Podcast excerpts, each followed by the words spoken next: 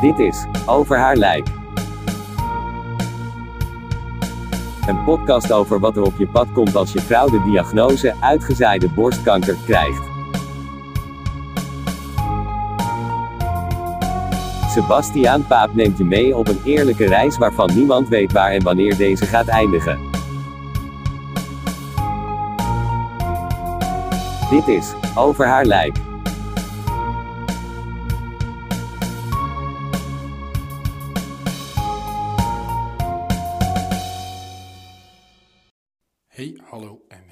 Hartstikke welkom bij de tiende aflevering van Over haar lijk. Over haar lijk is een podcast waarin ik je meeneem op een reis waarvan ik niet weet waar en wanneer die gaat eindigen. En waar ik jou uh, vertel hoe dat voor mij is. Uh, partner zijn van iemand uh, met uitgezaaide borstkanker. Um, de laatste aflevering is alweer nou, vier weken geleden. En daarin kon je horen dat mijn vrouw inmiddels thuis is. En met thuiszorg en uh, de juiste ondersteuning hier en daar is het um, te doen. Uh, maar ik wil je graag even meenemen in uh, wat er de afgelopen weken allemaal ehm, ja, gebeurd is. Ehm, en op een aantal punten ook alweer inmiddels veranderd is ten opzichte van het moment dat zij naar huis toe kwam. dat, ga ik je dus even, dat ga ik je vandaag even vertellen. Het is een update. Het, is een, zal niet super lang zijn, denk ik. Ligt er een beetje aan hoe, hoe, hoe vol van stof ik weer eens ga zijn. Maar in ieder geval is dit een update, uh, omdat we alweer vier weken verder zijn. En ik heb op een aantal socials al geroepen, hey, ik ga weer even een updateje plaatsen. Ja, heb ik niet gedaan. Ik ben weer wat laat. Uh, nou ja, ik ga dat proberen uit te leggen hoe dat dan komt. En dat ga je dus in deze aflevering allemaal horen.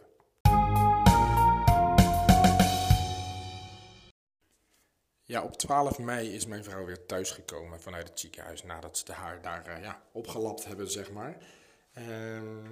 Ja, in de eerste, laten we zeggen, week, twee weken was er thuiszorg. En uh, hebben we ook een aantal keer afgebeld van, joh, uh, het is niet nodig.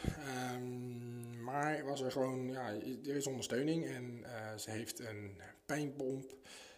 waar ze af en toe op bij kan drukken, maar dat was in de eerste twee weken echt niet nodig. het viel allemaal mee. Ehm, en ze was echt, ja, wat, wat, wat, ik al zei, ze was echt opgelapt. En ze kon er weer goed tegen. Je hoort aan, mijn, aan de manier waarop ik praat al dat het, uh, dat, dat inmiddels verleden tijd is. Ik denk dat in de derde week nadat ze thuis was, uh, kijk, ze heeft de eerste twee weken een beetje op bed gezeten en uh, de uren zo gespendeerd. wel veel rechtop, zeg maar. ook wel slapen tussendoor, maar hè, nou ja, wel het grootste gedeelte van de dag in ieder geval wakker. En goed, hè, je kan even niks en bij alles wat je doet ehm, heb je nog wel ondersteuning nodig. Dus ze kon niet uit bed. Ze kwam niet, uh, ja goed, om, om te ontlasten op de pooststoel, dat dan wel. Um, oh echt, uh, wanneer hoor je die zin in een podcast? nee, maar uh, daarvoor kwam ze uit bed. En verder, het is niet dat ze, dat ze op de bank kon zitten of zo, weet je. Ze was wel al in een, in een staat op dat moment waarin je zegt, oké, dat, dat gaat allemaal lastig. Nou ja, uh, je hoort al aan mijn manier van spreken dat dat uh, achteruit gegaan is. En dat was ook wel de verwachting. Um, en voor heel veel mensen was het niet de verwachting dat het in dit tempo zou gaan. We zijn nu vier weken verder. Dus ik pak even. Ja, eigenlijk de eerste twee weken vat ik samen als zijnde: het was goed te doen. Geen gekkigheid. Um, ze had gewoon wat, niet veel, want hè, dat moest allemaal weer opstarten. En ze had die vloeibare voeding erbij. En bij het avondeten was het ja, minimaal, maar goed, uh, er werd goed gegeten. Er werd in ieder geval gegeten, laat ik het zo zeggen. Mm, ik denk dat het inmiddels uh, anderhalve week geleden is dat mijn vrouw voor het laatst echt uh, ja, fatsoenlijk gegeten heeft. En ja, ik zie er in de laatste twee weken zie ik er eigenlijk per dag achteruit gaan. Um, vorige week is er een advies geweest, of, of een gesprek geweest tussen de huisarts en de oncoloog. En daar kwam uit naar voren dat een Zometa-infuus uh, wel zou moeten werken om uh, ja, wat van de botpijnen tegen te gaan. Mijn vrouw is gewoon heel veel kilo's afgevallen in de laatste maanden sowieso, maar de laatste weken helemaal. Uh, wat ervoor zorgt dat ja, alles wat meer zeer gaat doen. Er zit wat weinig vet en er zit wat weinig, ja, er zit wat weinig buffer op, zeg maar. En ja, dan merk je dus dat, er, uh, dat het zeer gaat doen dat botten ook tegen elkaar gaan zitten. Maar ook dat het bed, wat speciaal gemaakt is om geen doorlichtplekken te krijgen en, en goed te blijven liggen. Um, ja, dat bed, dat, dat is ook gewoon ja, eigenlijk niet meer toereikend. ja, weet je, dat, dat, ehm, dat is lastig om te zien. Ik vind dat lastig, want ik zie dan dat ze pijn heeft. En ze heeft inderdaad de afgelopen twee weken ook een aantal keer bijgedrukt met de pijnpomp. Waarbij ze dus ehm, ja, de dosering die ze eigenlijk in een uur krijgt, dan nog een keer extra erbovenop krijgt. In, nou laten we zeggen, anderhalve minuut zo'n beetje loopt dat in. Um, daar word je suf van. Daar word je gewoon heel duf van. En dus heeft ze veel geslapen de laatste week. Laat ik het even op de laatste week houden, ja. Veel geslapen, want veel pijn, dus vaak drukken. Nou is uh, ruim een week geleden, of nee, vandaag, ja, vandaag een week geleden, is de uh, dosering van uh, de andere pijnstillers heeft fentanyl via die pomp, via een soort infuus, zeg maar. En daarnaast heeft zij ehm, een, een Arcoxia tablet, wat normaal gesproken als je dat gebruikt, dan zit je op de 60 milligram tabletten. In uitzonderlijke pijnlijke gevallen 90 milligram. Daar zat ze al op. En de oncoloog heeft vorige week gezegd, nou dan gooien we het gewoon naar 120, want als je pijn hebt, heb je pijn, dus dat moeten we onderdrukken. Dus dat is gebeurd. Uh, daar is ze twee dagen goed suf van geweest en daar heeft ze twee dagen een soort van profijt van gehad. En na die twee dagen was de pijn wel weer terug, zeg maar. Um, nou is de huisarts afgelopen dinsdag langs geweest en die heeft gezegd, joh, uh, het is nu trouwens donderdag, nu ik dit opneem. Dus dat is even voor je duiding. Eergisteren is de huisarts geweest en die heeft gezegd, joh, moeten we niet die pijnpomp ophogen? Waarop mijn vrouw heeft gezegd, nee, ik wil dat Zometa-infuus eigenlijk afwachten om te zien of dat iets doet. Oké, begrijpelijk. Nou, dat zei ik al, hè, was vorige week is daar overleg over geweest, zou vorige week gezet, uh, geregeld en gedaan worden. Um, ik heb daar vandaag wederom achteraan moeten bellen. En als alles goed is, worden vanavond alle materialen bezorgd. Wordt het middel bezorgd en loopt dat vanavond ook in. Met een beetje geluk uh, zorgt dat ervoor dat inderdaad die botpijnen minder worden en ze wat uh, minder vaak hoeft bij te drukken. Want, uh, nou ja, weet je, gewoon een keer of zes bijdrukken in 24 uur is gewoon heel veel. En daar word je gewoon heel suf van. Dan wil je ook alleen maar slapen. Het idee is om ehm, die Zometa, als dat dan eenmaal doorgelopen is, dat dat ervoor zorgt dat de botpijnen minder worden en dat ze dus ja, minder last en ellende ervaart. Um, daar hopen we op. En ondertussen uh, zie ik ook wat dit alles met het doet.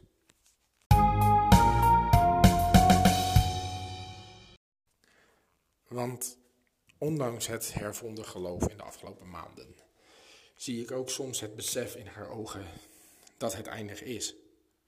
En dat er een einde komt. En dat dat misschien sneller komt dan we allemaal hadden gewild. Sowieso. Um, maar dat het ook sneller komt dan we allemaal misschien hadden verwacht.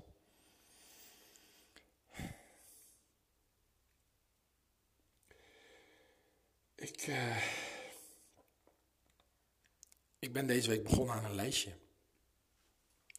En het is niet een lijstje met muziek, want daar was ik al eerder mee bezig. Ik bedoel, dat heb je kunnen horen in de eerdere afleveringen, dat ik al met muzikale dingen bezig was. Uh, ik moet mijn lijstje met muziek wel nog met haar bespreken. Maar ik vind het heel moeilijk om het gesprek aan te gaan, om te zeggen, hé hey, luister, wat als het allemaal niet goed uitpakt? Wat wil je dan muzikaal gezien? Want drie jaar geleden had ik het zo kunnen invullen, maar hoe het nu is, dat weet ik niet. Dat is toch aan verandering onderhevig. En ik heb een aantal nummers waarvan ik zeg, god, die moet je eigenlijk horen om te bepalen of je je wel of niet erbij wil zetten. Maar ja, dat gesprek aangaan als ze zeg maar een uur à twee uur per dag wakker is. En dat, dat zijn dan de afgelopen paar dagen. Ja, dat is moeilijk. Dat vind ik heel moeilijk om dat gesprek aan te gaan. Ik weet dat ik het moet doen, maar ik vind het wel heel moeilijk. Um, maar ik ben begonnen aan een lijstje, dat zei ik.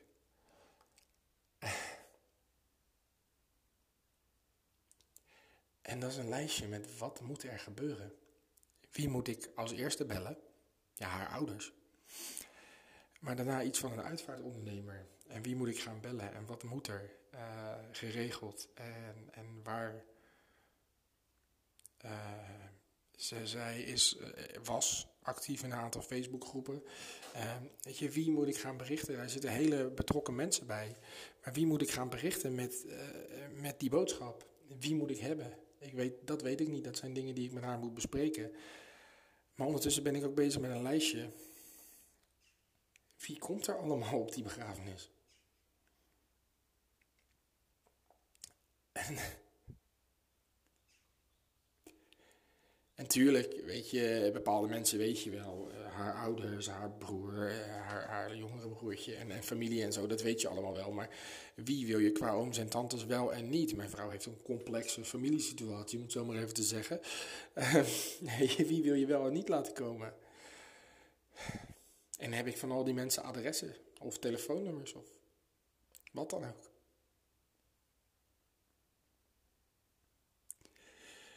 Ik vind het zo moeilijk.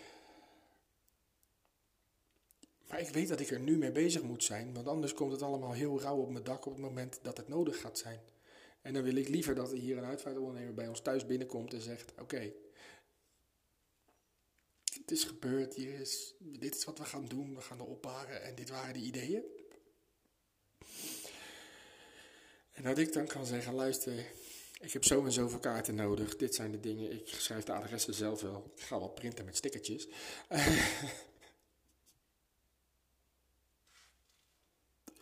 Dan heb ik liever dat dan dat ik tegen zo iemand moet zeggen: Goh, weet ik niet. En je hoort het over een paar dagen.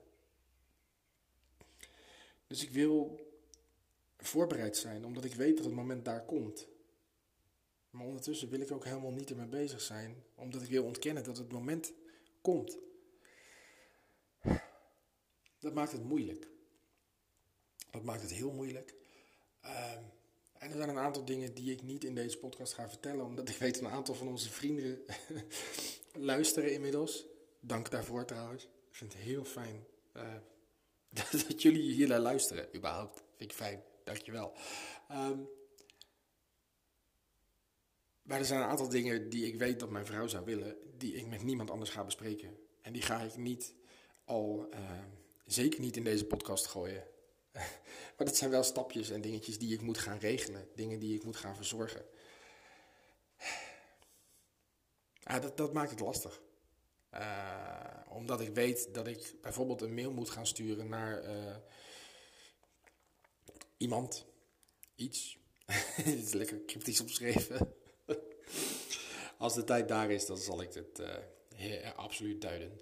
Maar ik moet een mail gaan sturen met eh, met, met, met vragen en mededelingen. En joh, uh, dit is er aan de hand. En uh, op het moment dat het moment daar is, dan hebben we jullie nodig.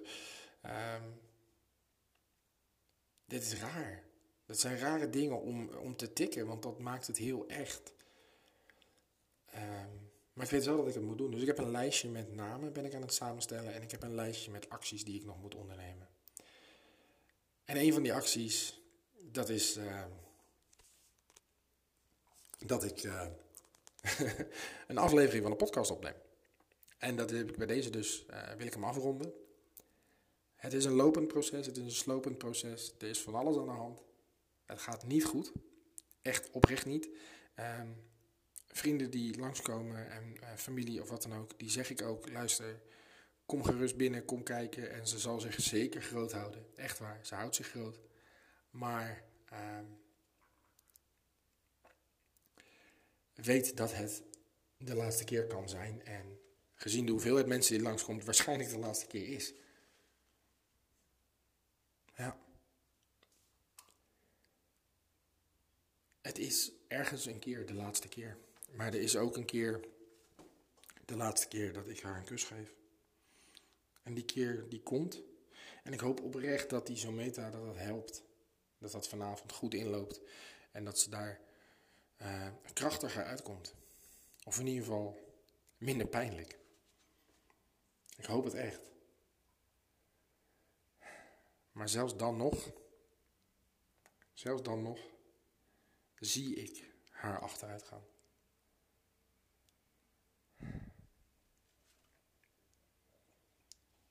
Als ik nu thuis kom, van kinderen naar school brengen of de hond uitlaten of wat dan ook dan check ik of ik er nog zie ademhalen. Dit zegt misschien genoeg over hoe de situatie nu is. Ik denk oprecht dat ieder moment haar laatste moment kan zijn. En ik hoop dat ik het mis heb. En ik hoop dat hij zo meter aanslaat en dat ze wat minder pijn heeft. En dat ze daardoor ook wat meer energie kan pakken. Maar dat gaan we meemaken. En dat ga jij dan weer horen in een volgende aflevering. Voor nu, dankjewel. Dankjewel dat je wederom de moeite hebt genomen om te luisteren naar ons samen de onsamenhangende brei van woorden. En ehm, ja, heel graag tot de volgende. Iedereen weet dat er nog een volgende komt, want er komt uiteindelijk een aflevering waarin ik zeg: Dit was het dan. Maar dat is nog niet vandaag. En ze gaat het nog niet opgeven. Daarvoor vecht ze te hard. Ze is een vechter. En ze blijft dat voorlopig volhouden. Maar de vraag is wel, ehm, ondanks dat ze het mentaal absoluut wil, hoe lang houdt je lichaam dat vol, dat vechten? Dat gaan we meemaken. Dankjewel. Dankjewel voor het luisteren. En heel graag tot de volgende. Ciao.